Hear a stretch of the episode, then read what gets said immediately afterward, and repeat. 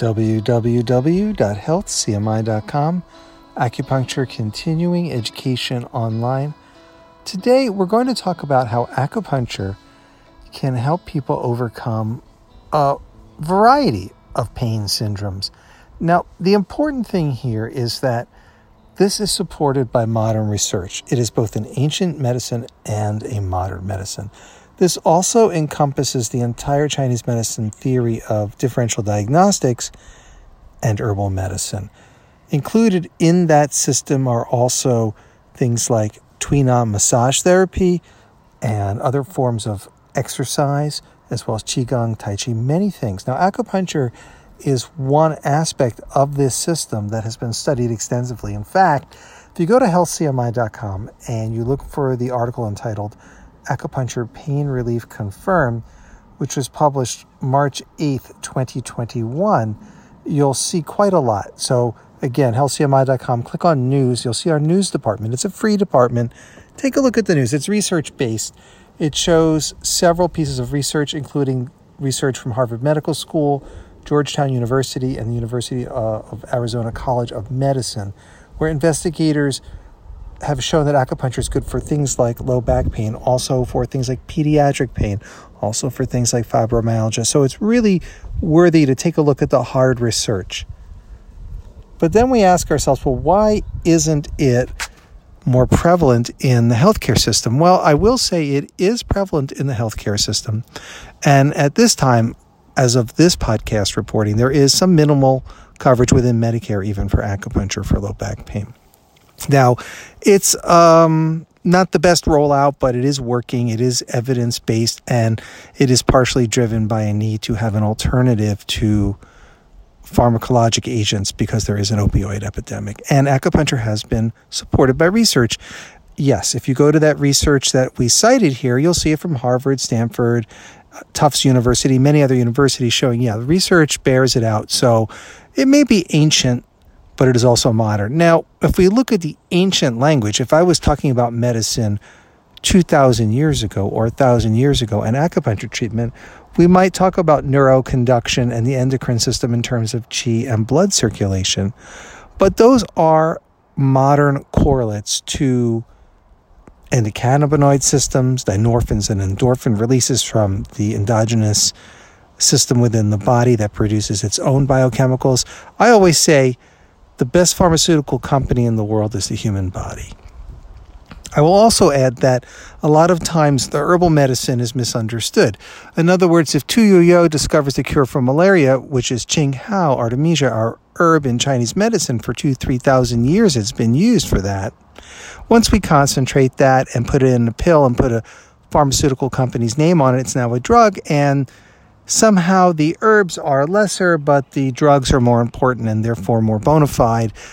There is basically an implicit bias. So we would call it Qing Hao Su technically in Chinese medicine, but you can give it all kinds of brand names and whatnot. It's still an herbal medicine, and other herbal medicines they cure many other things are in pill form or injection form.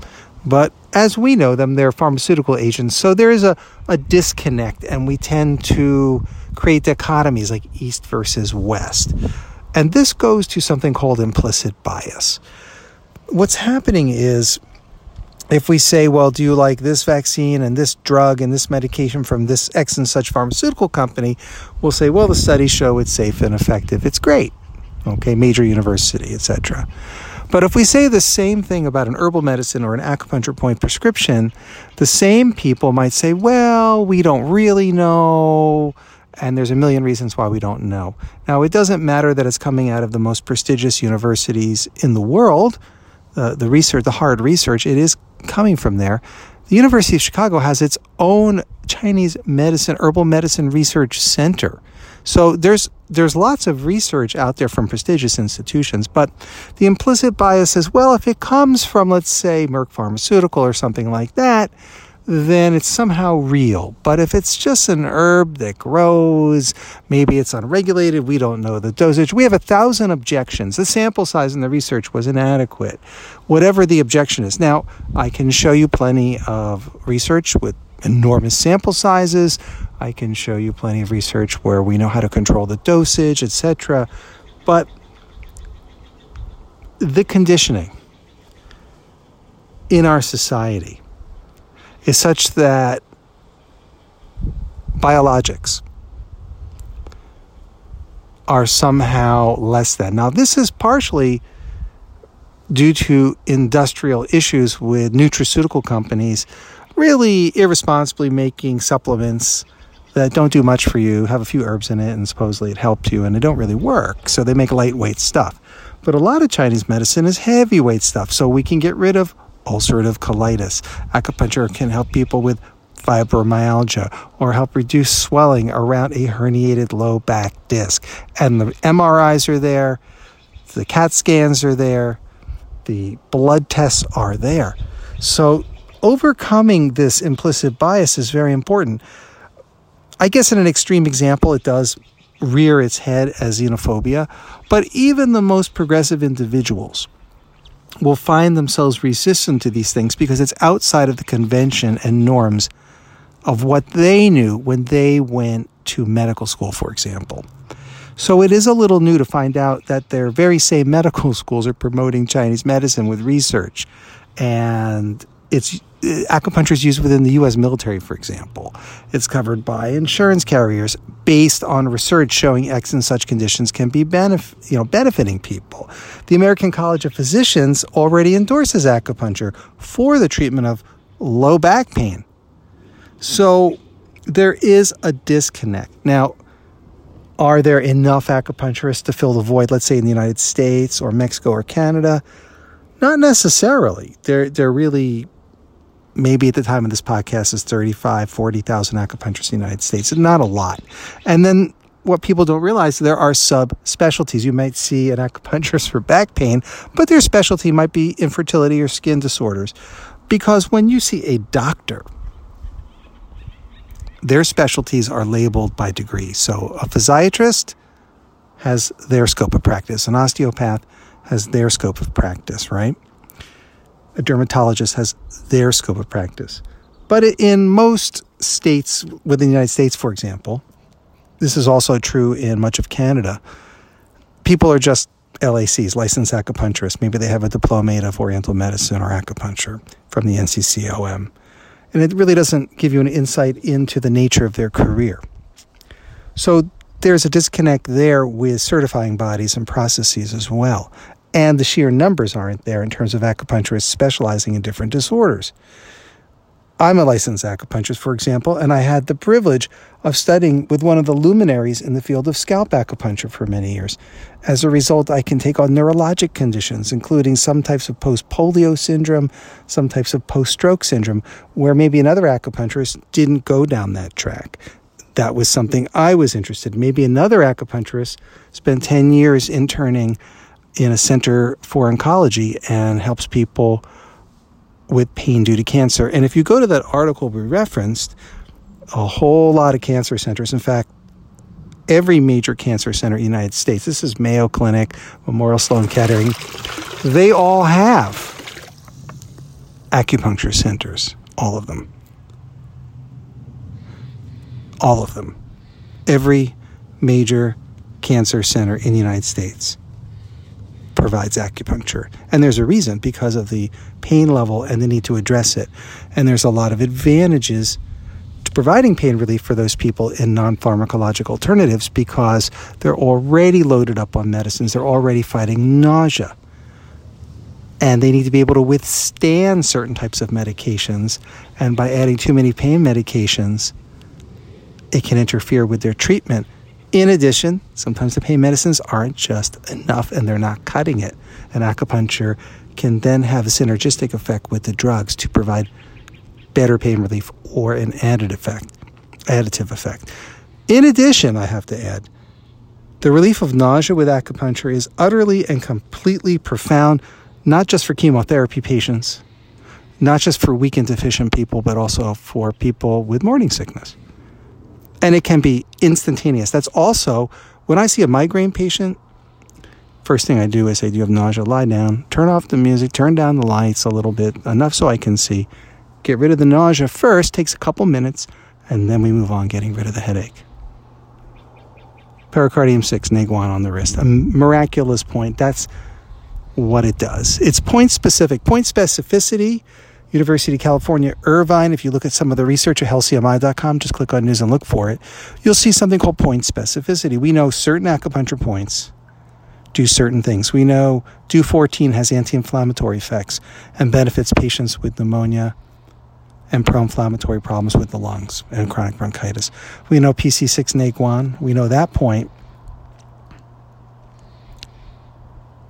addresses things like nausea. We even know the pathways and nerve fibers they stimulate, and we even know with our fMRI studies, we know exactly what brain centers are activated and deactivated to achieve those results. So it's not just that we know that acupuncture works. We literally have insight into many ways and pathways of how it works in terms of stimulating the brain and the endocrine system and the autonomic nervous system by restoring parasympathetic tone and downregulating excess sympathetic activity. So, this implicit bias doesn't take into account the scientific understanding of Chinese medicine. If I, as an acupuncturist, say, oh, it's the qi and blood, it's, you know, I, I speak in the ancient terms, people don't understand it. So, for example, I say, oh, you have qi stagnation obstructing the flow of blood. People say, well, that, that doesn't sound real. I say, well, we have studies that kind of explain in Western medicine exactly what we're talking about. In this case, I'm referring to a patient who always has cold hands and feet and a lot of stress. Wakes up at 3 a.m. It's a syndrome. We call it qi stagnation. Sometimes they have floaters in the eyes with this. We have specific acupuncture points for this. When you needle them, it moves the circulation, the microcirculation of blood. We say that qi. You can say it balances the parasympathetic and sympathetic divisions of the autonomic nervous system such that peripheral nerves deliver proper circulation of blood and micronutrients to the extremities. To us, the same thing. It's just different ways of referring to it. Yes, we have poetic terms, but Qi and blood are very large terms in Chinese medicine, developed in an ancient language, but it has not stopped in time. It has moved forward, and we understand exactly different types of energy or qi. Some is electrical energy through nerve fibers. We know what nerve fibers we're stimulating. Sometimes it's things like regulating the autonomic nervous system. So when someone comes in and I get rid of their cold hands and feet and their floaters go away, and they're no longer waking up between 1 and 3 a.m. and their anxiety levels have gone down and their panic attacks have ceased, that is simply a syndrome. And it has long been called liver qi stagnation. And there's some other issues, what we call heart shen and many things in there, but has long been labeled in Chinese medicine under syndrome differentiation. And we also know for decades now, supported by research, exactly what pathways we're talking about. And the problem in implicit bias is people don't realize that just because an ancient medicine exists does not mean it's not also modern and scientific. So I submit to you that we need to not look at something as other, as Occident versus Orient, as primitive versus scientific. We need to look only at safety and efficaciousness and yeah, we need to see the data points, we need to see the research. But once the research is there, we need to really go with the facts, not make up our own facts, not fancy ourselves as maybe really progressive or really conservative, whichever you think is a better way to look at the world, right? Because both perspectives can create problems. Neither perspective is very important in terms of medicine. What's important is safety and efficaciousness. Someone might consider themselves very open minded to the latest in medicines, but only if it comes from pharmaceutical companies. Some consider themselves open minded only if it comes from the best factories and companies that they trust. I think inherent skepticism is a little different, and that's natural. But at a certain point, there's enough evidence where that becomes implicit bias. It even is ultimately an expression of xenophobia because the research has been done. the results are in. And just because someone isn't aware of it doesn't mean that their perspectives are not antiquated. In an effort to overcome this implicit bias, it is so important to be aware of what's actually happening on the ground in clinical trials and in clinical medicine, which is why I urge you to go to healthcmi.com, click on news, and look at the results. Now, we've published thousands of articles on thousands of studies. You're not going to like every one, but you're going to like a few. I think what's also important is the vision of providing safe, effective, and cost effective medicine is an important dream to achieve. Can we ultimately administrate that on a wide scale basis through government or private healthcare systems? That's a difficult thing to achieve. But we do know from cost effective studies that acupuncture and herbal medicine have an important place. I'll give you one of my dreams. Now, I'm Adam White, licensed acupuncturist. That's a little late for the intro, but there it is, okay? Been working with Healthcare Medicine Institute. I've worked with universities on Chinese medicine, acupuncture, and herbal medicine, qigong, tai chi, Tuina massage for decades. And my dream is to see, for example, every pregnant woman who has nausea due to morning sickness to get the proper treatment so they don't have to deal with that problem and have a beautiful carry. Every person who has phantom limb pain to get a simple acupuncture treatment to get rid of it to help people with cancer have less pain and have a dignified life and some peace of mind and a good sleep. Things like this. One thing I would like to see, we're a little far off from that, is the implementation of herbal granule pharmacies in the hospitals in the United States, Canada, and Mexico. Why do I say that? Because I live in North America. I'd like to see it there. One company alone, Tianjiang, for example, in China, serves over 8,000 hospitals with herbal granule pharmacies across Asia. That's not to mention all the research institutions and university associations they have. And they wrote the book on purity and potency. So they've got you know, thin layer liquid chromatography, mass spectrometry, everything to show that the herbs are potent, the dosage is controlled and precise and exact, and that the active ingredients are there. They have automated rooms where you type in the herbal formula and out comes the granule powder to drink or to have in a capsule. These are these it's very highly sophisticated robotics just to get it to you. Everything from the seed stock to pollution control, sustainability, and water protection of endangered flora and fauna, they're on it. This is not the image that a lot of people have. I know in the United States, for example, there is this, well, in China, it must be anti environment. Well, maybe they have a history of environmental problems. I will certainly say the United States has a long history of that as well. I think every country has its problems in terms of rules, guidelines, enforcement, and policies that can ultimately oppress people or damage land, air, soil, water. But they also have policies that promote growth, that promote a good life, that think about the future. And a small company like that, funded as a small research company in herbs decades ago, has grown into a multi billion dollar organization committed to purity and potency. I don't receive any checks from them, I should mention. Why do I love them? Because they're doing a great job. And I can trust that they deliver herbal medicines that are pure, potent, and controlled dosages. How do I know that? They wrote the TCM Atlas, literally the guideline book on identifying herbs and what's in it, and any issues with pollution, heavy metals, pesticides, all of it. It's all there. We need to look at what's happening on the ground today. We can't really look back. Was it the wild times of herbal medicine a while ago? Decades ago, yes, but we've moved on. And some of these companies are literally pharmaceutical companies, Tasly Pharmaceutical. By the time people see the Danshen dripping pill on the market, it won't be called that. It's already in phase three US FDA trials. It'll be just another drug that cures angina pain.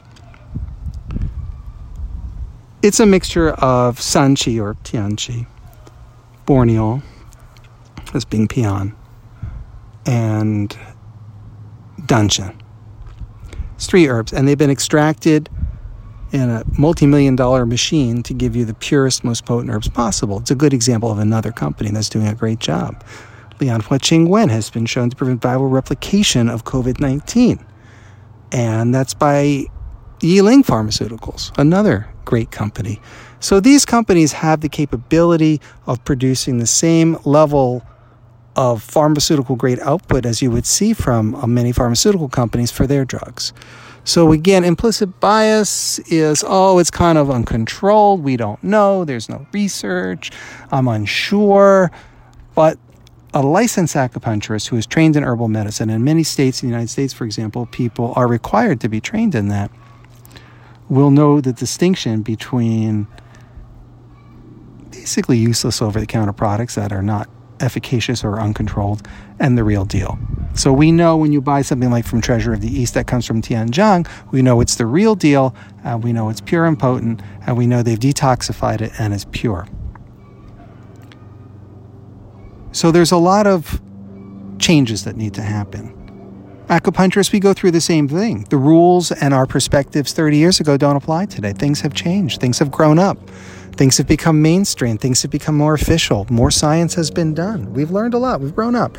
The thing about Chinese medicine is it's not just an ancient medicine, it is a modern medicine. It is a scientific medicine and it's an ongoing study.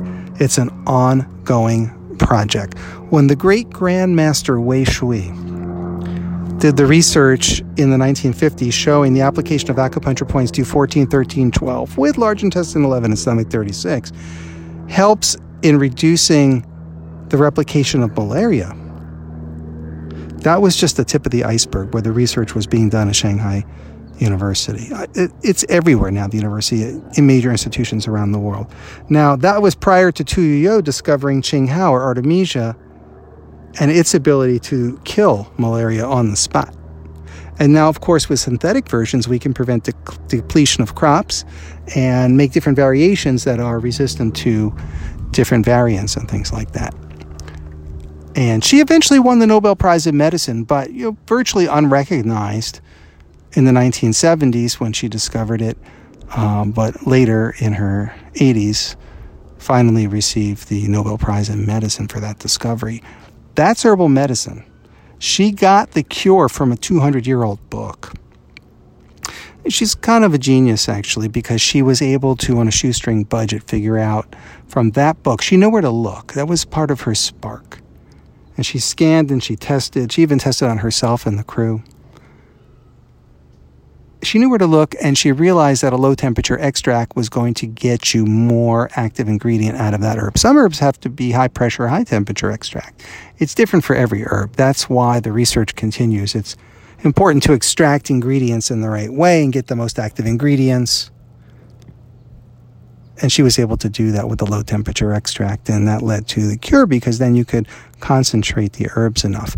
And the 200 year old book specified exactly that they were basically making a sun tea version of it, like a room temperature extract. And for industrial production, she originally did an ether extract to kind of simulate that in a rapid form. It's brilliant work. But again, when people have implicit bias, they don't think of Chinese medicine as this scientific medicine. They're in this dichotomous relationship with the past. But we need to move on and embrace science. That's my message of today. I really wanted to kind of go into detail with that. And it's something that I invite people to understand. So, my dream is to have that granule pharmacy available in every hospital in the United States, Canada, Mexico, around the world. It'd be great.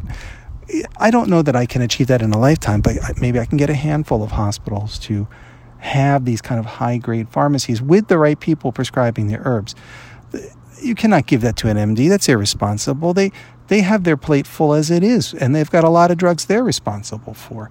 But a licensed acupuncturist trained in herbal medicine can handle that division, and they can be on the floor helping with that part of the diagnosis and treatment.